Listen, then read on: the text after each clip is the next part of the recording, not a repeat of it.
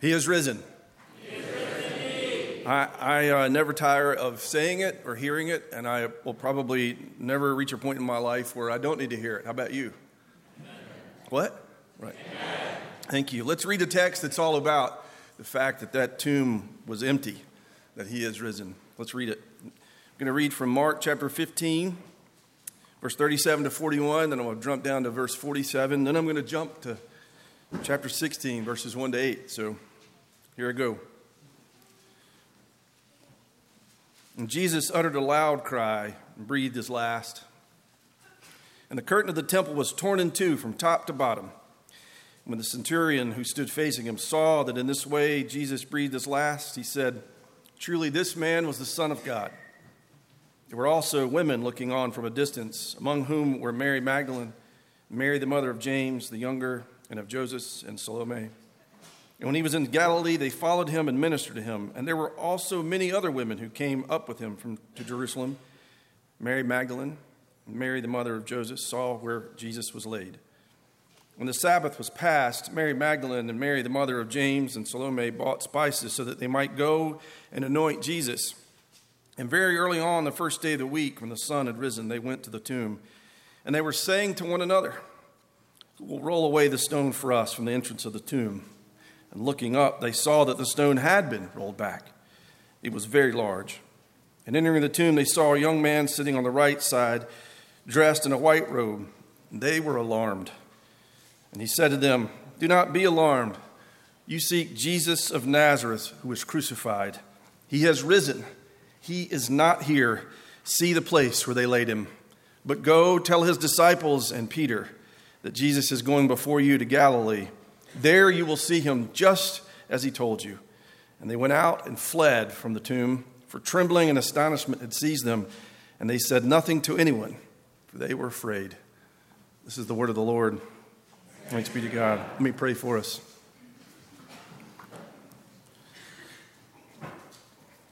Lord, I'm grateful for this day and all that it means and entails for all of us. It's an awesome day. It's a beautiful day, and we're grateful for it. Lord, I pray that um, that it would mark us, that this would be a moment in time where we can point back and say, "I met the Lord there. That's where Jesus did this great work in my life, in this moment, Lord." And so I would pray that nothing that I would say or do or have left unsaid or undone would in any way hinder the work of your Spirit, that we would see Jesus high and exalted and lifted up. Lord, I pray that the words of our mouths and the meditations of our hearts would be pleasing in your sight. O Lord, our rock and our redeemer. Amen. Amen. So I'm fiddling with this Easter egg. I love Easter eggs, uh, not these, right? If this one was full of candy, yes. But it's uh, it's got Play-Doh in it. Uh, and it's uh, not Play-Doh like it was when I was a kid. It was a little disappointing. Uh But I uh, I do. I love I love Easter eggs. A few years ago, my sons introduced me to Easter eggs.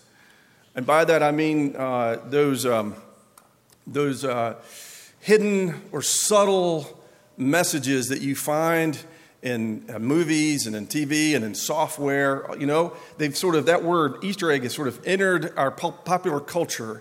They're hidden in plain sight. You, you can't miss them uh, once you see them.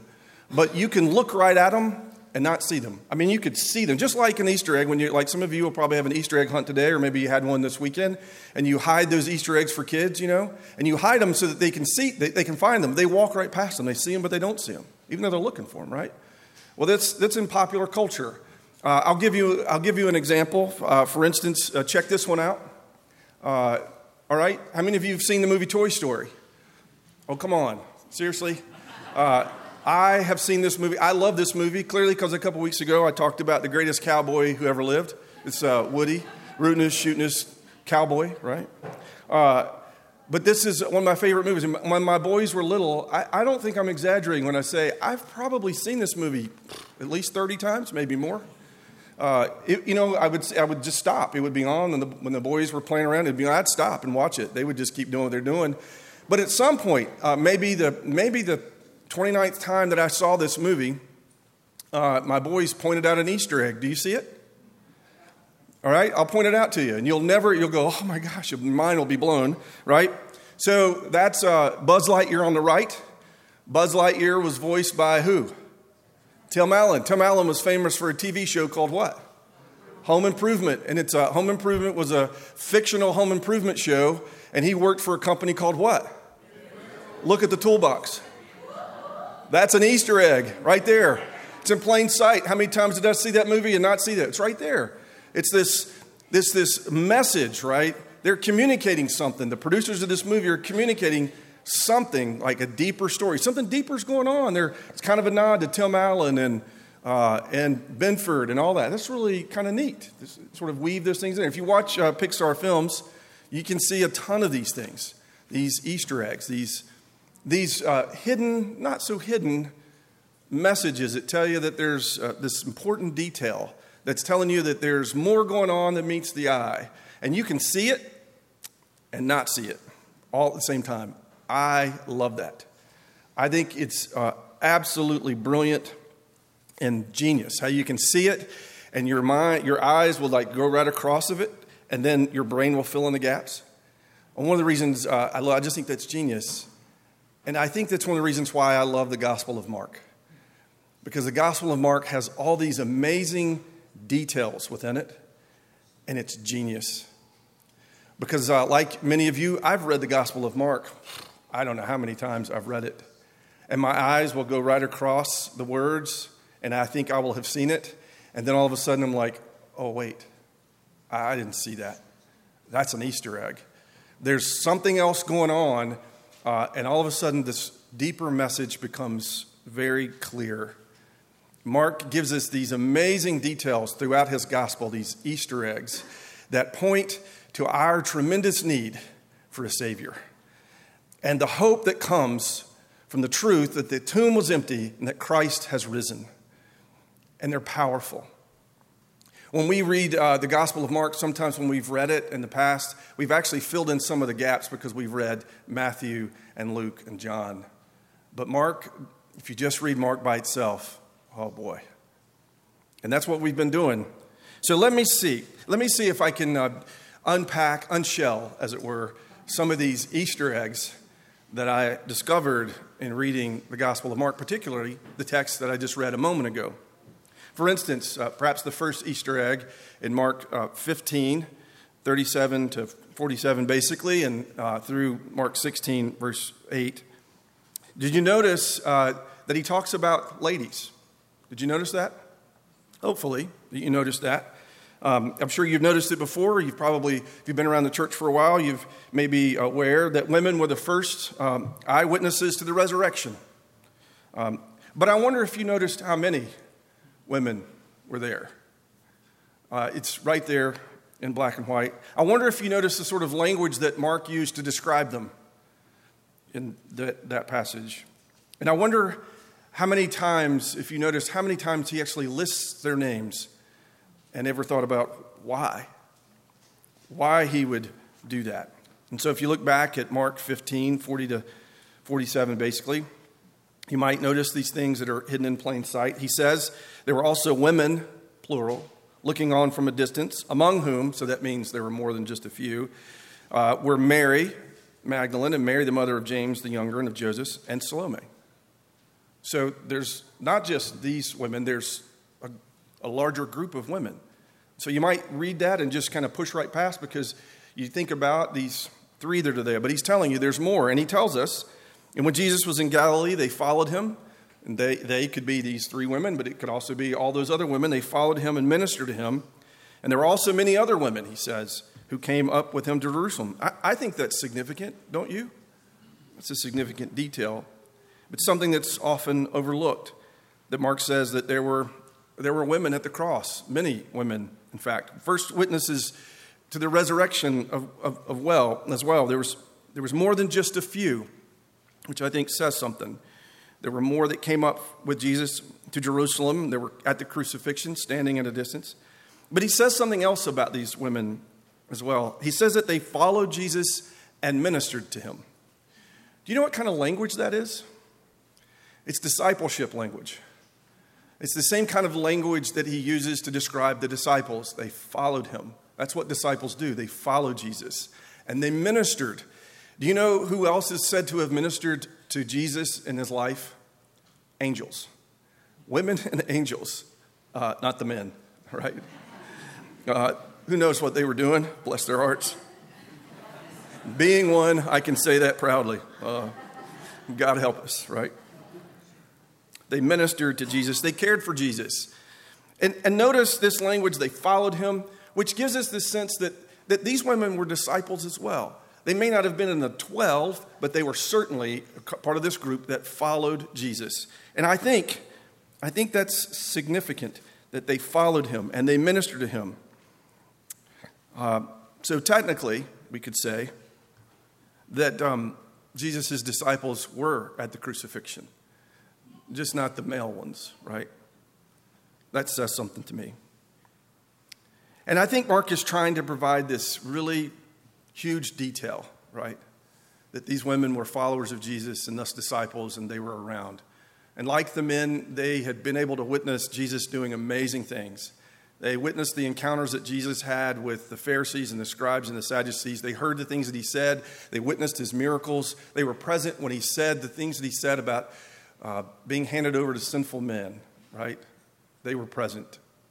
They were followers of Christ. I think that's important, a very important detail.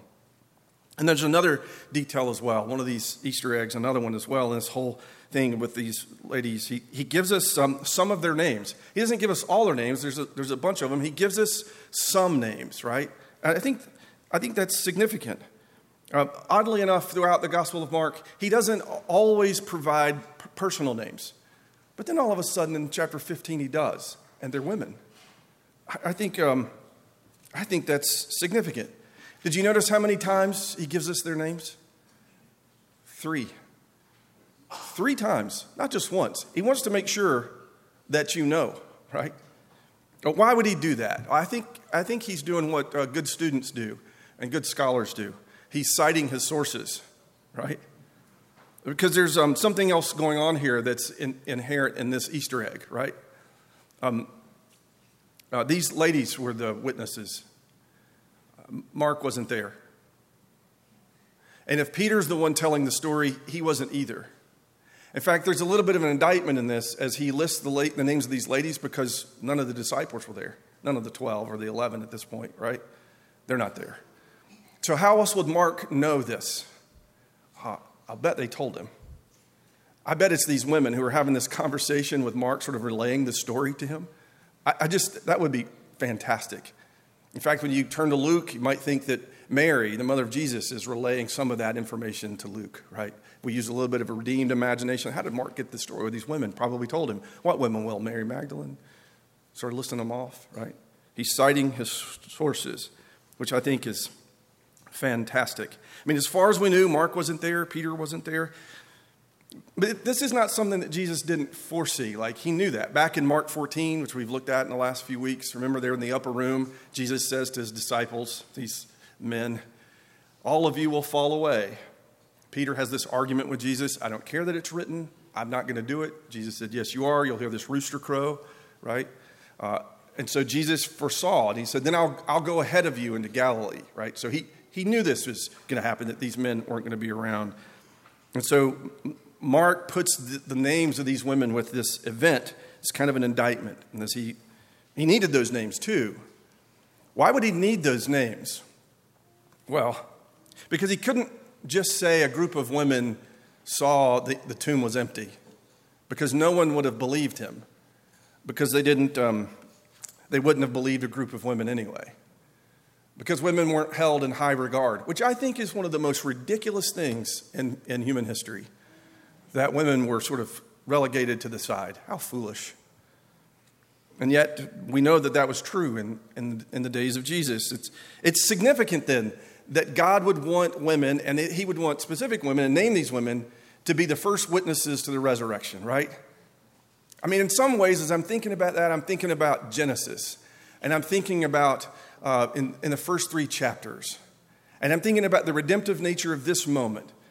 Because it was Eve in the garden that was first tempted. It was, Adam was complicit, but there's also that sense, right? And if there needed to be this redemption, then what a perfect way to redeem it. That a woman, women were the first to witness the resurrection. Oh, what a beautiful thing, God's grace at action here. But God used this group of ladies to establish the truth of Jesus' resurrection, because if you were going to tell a lie, you wouldn't have done that with women, because no one would count their testimony as accurate anyway. They would push them off. In fact, there's a there's a story, an anecdotal story of Origen, who uh, was mocked by a pagan who said, uh, "You're just this whole thing about the resurrection. You're just believing the gossip of a group of women." All right. So why would you have used that, right? And why would you give their names? Mark gives us their names, and that's an Easter egg for us. It's powerful, because he's just said that these women were followers of Jesus. They're associated with Jesus. They're Jesus' disciples. And he's telling people, if you want to know, because he's not writing to us. He's writing to others that perhaps could track these ladies down and find out for themselves. He put their names in there so that they would know. And brothers and sisters, that was risky. Because in the early days after Jesus' resurrection, in the early days of the church, being associated with Jesus could cost you your life. In the early days of G- after Jesus' resurrection, it was risky to be associated with Jesus. And their names are forever associated with Jesus and his resurrection as the witnesses. It was risky. It was costly. And he put their names there. It's risky to say, I follow Jesus. It was risky then. It's risky now. It's risky in the academy, isn't it? To say that you're a follower of Christ.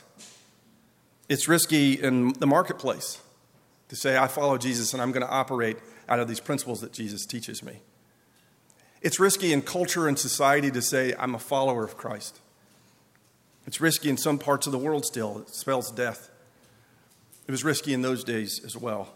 What a powerful thing he's giving us with this witness of these ladies who not only ministered to Jesus for a little while. Mark tells us that he that they ministered to Jesus from Galilee to Jerusalem, from start to finish. That's what he's saying when he says from Galilee to Jerusalem, start to finish, they were with Jesus. Isn't that a powerful Easter egg? Start to finish. There it is in black and white. This testimony. And here in Mark sixteen one, we find out that their devotion to Jesus even extends into death.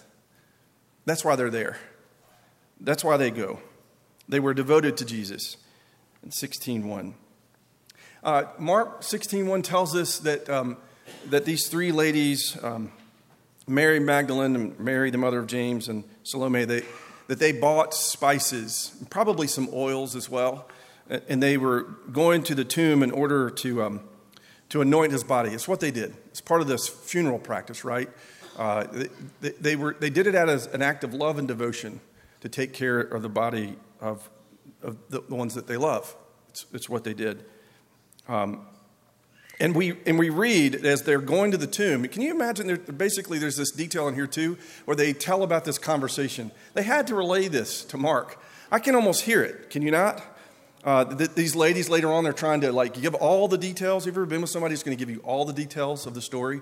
Um, like I got up and I had breakfast and then I and then I whatever. But like, like they're giving them this this details, the intricate details of what they did that morning, and and, and it's awesome.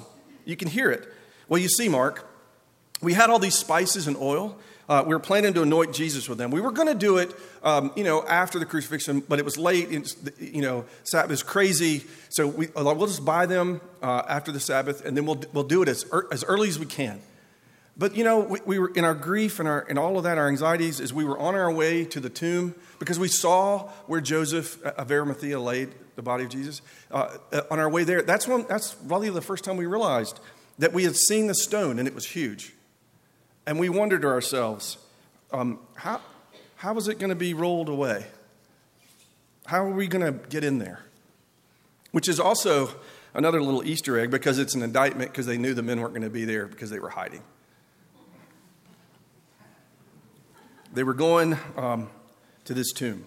I love the details about the spices, don't you? I love the details about the conversation around the stone.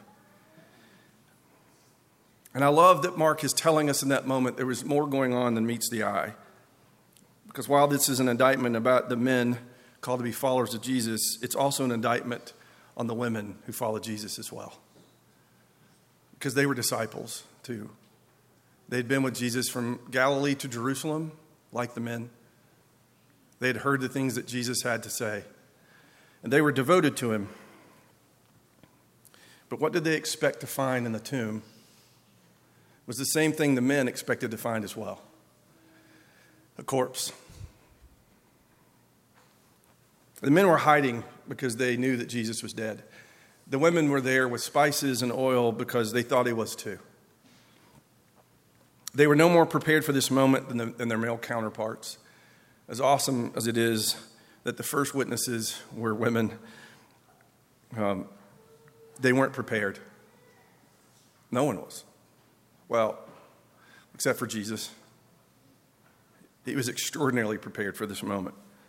This is the ultimate Easter egg in this text. Because even with Jesus not actually being bodily present in this moment, he's very present. Very present in and around that empty tomb. What's amazing is just how much control Jesus has over this moment without ever even being there in body. He knows that the disciples aren't going to be there. He told them they weren't in Mark fourteen. And he said, I'll be in Galilee waiting on you. And he knows that these ladies are going to show up at the tomb to anoint his body. Why else would he have a messenger there to tell them he's not here? He's gone ahead of you to Galilee. Go, tell Peter, tell the disciples and Peter, I am where I told you I would be. Mark gives us this other little Easter egg in here. When he, when he has this messenger in white, tell him, don't be alarmed, which I think is one of the most ridiculous things in the world that angels say when you read the Bible. You notice they must be terrifying. Every time you see it, that's the first things out of their mouth. I think they have a complex. People are afraid of me. Or wouldn't you be? But he says to them, you seek Jesus of Nazareth, who was crucified. We read that, we might just glance right past that. But most of the time when that phrase, you seek Jesus, or you're looking for Jesus, it, it's um, it's actually uh, uh, a mild rebuke. It's a rebuke. He's re- he's rebuking them. Why are you looking for Jesus among the dead? Didn't you hear him say? One theologian wrote about this and said, the women intent on their funeral errand are preoccupied with death. They endeavor with their spices and anxieties to bring some kind of closure, however inadequate, to a tragic drama. But all of their preparations leave them unprepared for the reality they encounter. What they intend to be a terminal visit is but a commencement. The visit to the tomb is vintage mark and irony. The living are consumed with death, but the crucified one is consumed with life. And so the messenger gives them that answer, this awesome answer that we've said multiple times already. He is risen. He, awesome. He's not here. He's not where they laid him. And then the messenger gives them a charge. But go tell his disciples and Peter that he's going before you to Galilee. There you will see him just as he told you. Uh, if you were here on Monday, Thursday, you, you had the treat of hearing uh, Reverend Linda Van Hook from Mount Level, which was fantastic. She told this story about her dad growing up uh, when he would say, do you, do you hear what I, do you hear me? Then act like it. I think that's what the messenger is saying to these women. Did you hear what he said? Then act like it. He is not here. Look, it's not where they laid him. He's ahead of you, like he said. Mark must have gotten this story from the women themselves. They must have told this story to him, maybe with a little confession in their heart. There wasn't one of Jesus' disciples, none of his closest friends, those who knew him best, that stayed strong and faithful through the process. They just didn't. Not the men, not the women. I mean, in their faithfulness, they were going to, to anoint a dead body. Not a living Christ. And Jesus knew it. Jesus knew that about all of his disciples before the cross. He told them what would happen. He told them he'd meet him in Galilee. Now he's telling them again. And at the end of Mark's gospel, at the end of verse eight, all of Jesus' disciples, the men and the women, they've all flaked. Because at the end of Mark eight, Mark one eight, the women flee from the tomb, trembling and afraid and terrified, and they're silent. What if this was the only gospel we had? We know, because we can fill in the gaps, that, of course, eventually they talked. And what happens when they do, we read it earlier, uh, Peter and others show up at the tomb, and they're perplexed because they weren't prepared for it either. No one was. They all flaked, all of them, men and women. And I've got to tell you, I'm completely humbled by that. Aren't you?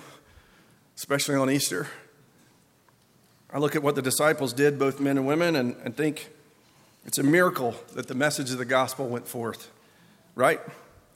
I mean, what if the, what if it ended right there with this silence of the women, and this fear of both the men and the women, the men who were hiding and the women who were afraid to speak? We know they eventually talked. But if God was going to depend on us to advance the message of the gospel of grace through faith in Christ alone, we'd be in trouble. Because the people who knew Jesus and had this personal encounter with him, they flaked. Because that's what we do. Because we're human. But God didn't. No, he was faithful, because he always is. And Jesus didn't flake. No. Because God demonstrates his own love for us in this, that while we were yet sinners, Christ died for us. In this moment, even as the women are fleeing and the men are hiding, God is demonstrating this love for humanity as the risen Christ is on his way to Galilee to launch the little mission of Shalom, this mission of bringing hope to all of humanity through the person and the work of Jesus. There are no heroes in this text, except for Jesus, who knew all about what these men and women were going to do. At the end of the day, on Easter morning, everyone expected that tomb to hold the body of Christ. It didn't matter if they were with Jesus from Galilee to Jerusalem, if they were at the cross, it didn't matter. They'd seen him raise the dead before. No one was reported to have believed in what Jesus said about his resurrection. But that didn't matter, because God was going to be faithful to his mission to redeem humanity, whether we were or not. They expected a corpse. In all of this, the advance of the gospel went forward. If having peace with God was dependent on our own ability to get it right, to be righteous on our own, we're in big trouble. But the grand, the ultimate Easter egg of Mark's gospel is really, as it states in Mark one one, the beginning of the good news of Jesus Christ, the Son of God. It begins that way, and it culminates with the gospel going forth, despite the frailty of humanity. The good news of this text, the grand Easter egg in all of this, isn't dependent on our strength and our ability, but rather in Christ's. When I look at Mark's gospel, when I look at the people in this gospel, I see myself.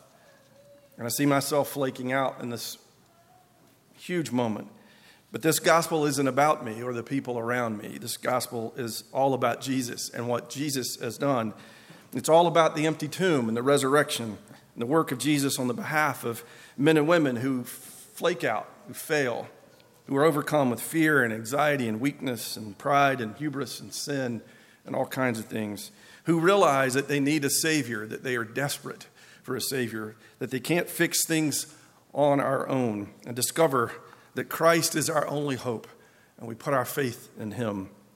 This text isn't about our ability to do anything, but rather our need for Jesus to do it all, our faith in him. It's simply about our faith in the crucified one who was raised from the dead, and through simply by our faith in him, we are saved. Even in our weakest faith, we are saved by grace through faith in Christ alone. If there's one lesson from Mark's Easter eggs, it's that our only hope is in the resurrected Jesus, who vacated that tomb on Easter morning, that by grace through faith in him alone, we have our hope of salvation, our hope of eternity, and we can have peace with God and peace with one another and peace within ourselves and peace with all of creation because of the work of Christ. It's no longer I who lives, but Christ who lives in me. God in his mercy knew full well that we could not do this on our own, and thus Christ came, Christ suffered, Christ died on our behalf, and Christ rose again. Brothers and sisters, he has risen.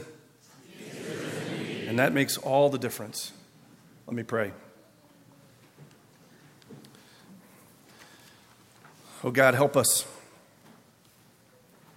as we think about what it means that you are risen, as we think about what it means to walk humbly with you, and what it means to seek after you in all things.